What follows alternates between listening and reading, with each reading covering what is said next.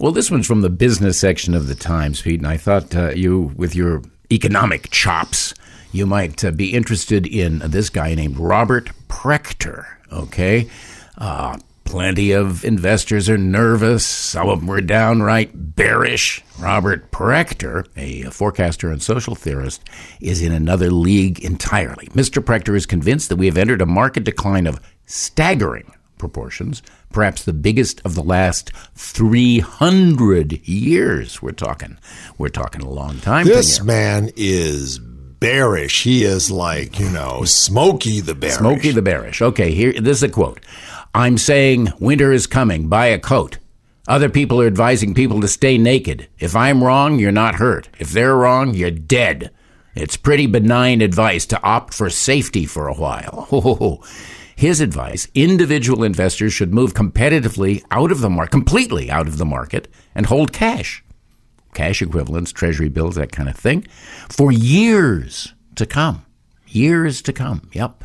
He, he, he says for, for a rough parallel, go all the way back to England, the collapse of the South Sea Bubble in 1720, a crash that deterred people from buying stocks for a hundred years. This time, he said, if I'm right, it will be such a shock that people will be telling their grandkids many years from now, don't touch stocks. Oh boy.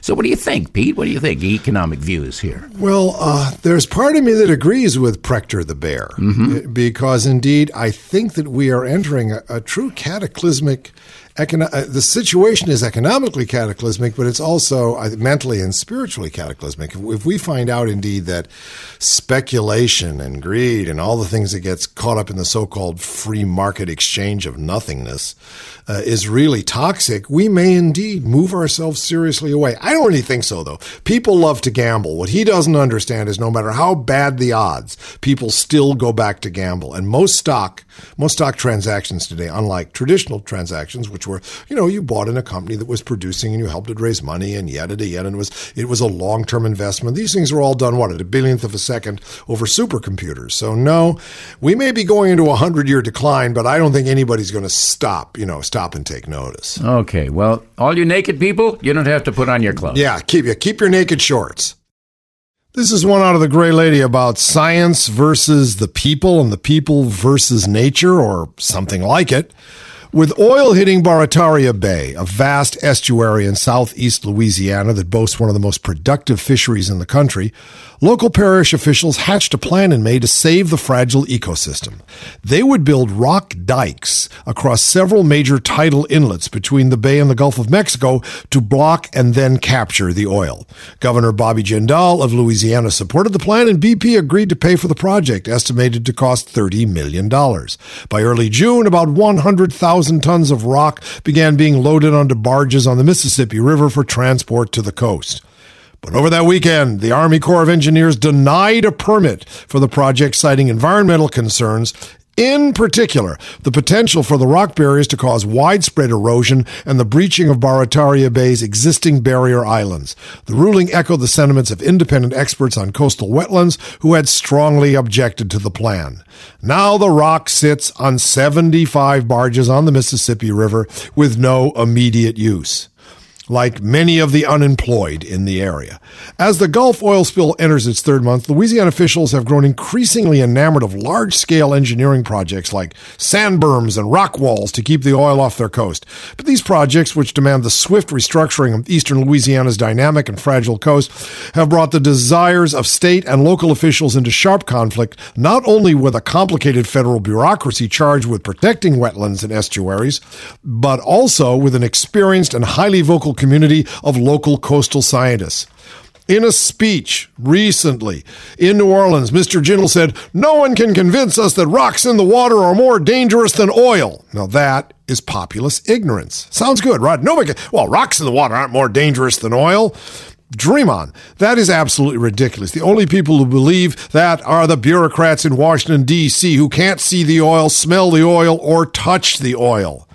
Man's a rabble rouser and he believes in exorcism. Why doesn't he just exorcise the oil out of the Gulf? The scientists insist the rock plan was misguided.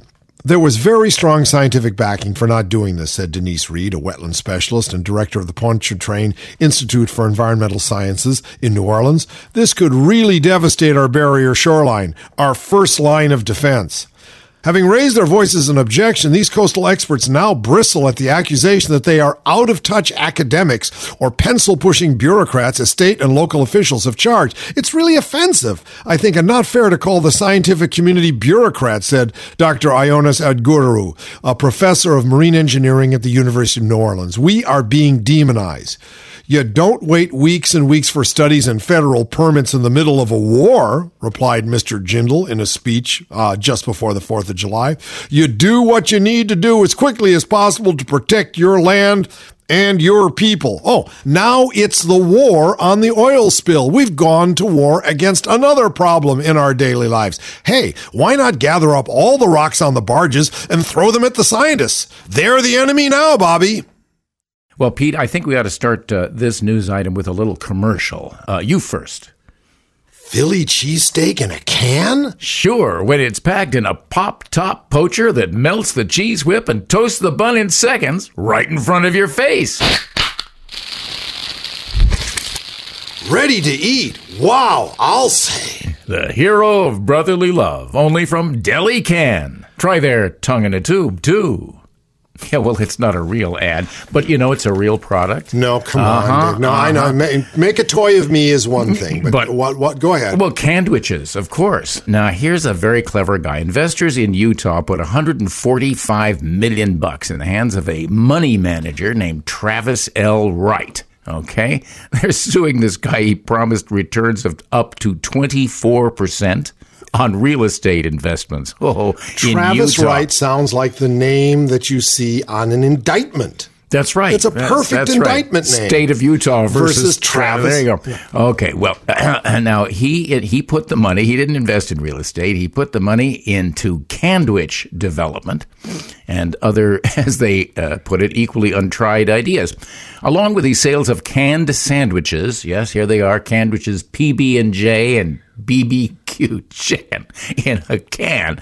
They were going to do pepperoni pizza pocket and the worst idea in the world, French toast in a can. French toast in a can. And then what would the heavy French? on the thirty weight, Dave? what would the French think? Well, if, they don't think; they no, just drink. They Dave, just you know drink. That. Okay, uh, okay. Mr. Wright's companies, under the banner of Waterford Funding, also invested in a company selling rose petals printed with greeting card sentiments. Oh, there comes some nice. Uh, I. Uh, oh, here's another one. Yeah. Love. Uh, oh, oh, uh, he. Me. Today uh, is the first day of. Uh, right. Uh, that's a really great idea. And then another one of his good investments was selling watches over the internet. Well, as the New York Times puts it, Utah has long endured a reputation as a place where many people are naive or trusting to the point of losing their shirts. Now, Mr. Wright, he's 47. He lives in Draper, Utah. Uh, he why do re- they all have? T- why are the towns in Utah always named like Donkey Dump and Draper and Wetness? And they, you know, they, they they're so concise. Go ahead. Well, his phone was unavailable. He was not, of course, uh, available for comment on this story, but but the Candwich guy really was the president of Mark One Foods. His name is Mark Kirkland. He's the guy that patented the idea of putting solid food in a beverage container with the slogan quick and tasty, ready to eat.